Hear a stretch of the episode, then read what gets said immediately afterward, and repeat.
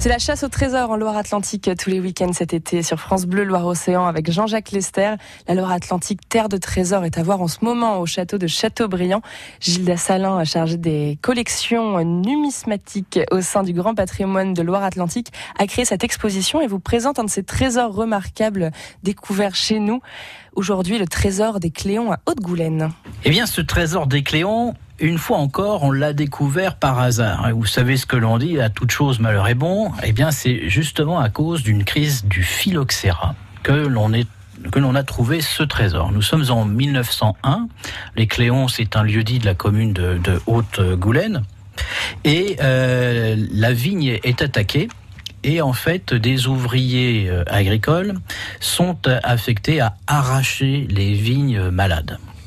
Et en arrachant ces vignes, euh, ils vont commencer à sortir des euh, restes du, de, de ruines gallo-romaines.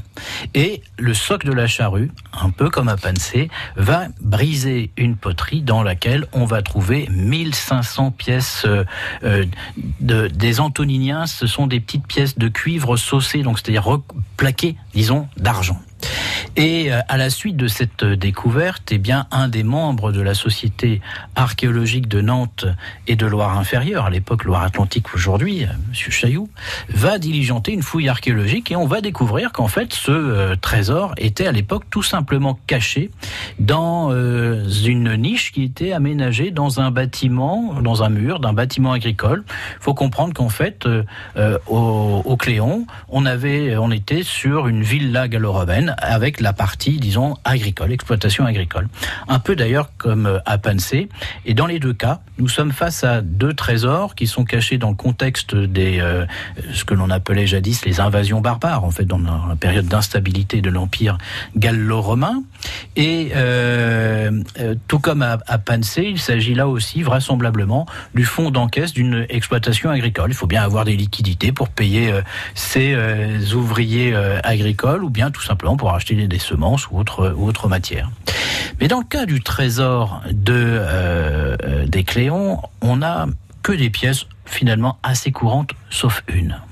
Une qui a donné lieu à des publications, mais beaucoup d'articles en mille neuf cent un, même des cabales sur lesquelles je vais revenir, parce qu'on a trouvé une pièce qui ne payait pas de mine, mais dont la lecture donnait ceci, euh, euh, Domitianus Imperator, l'empereur Domitien.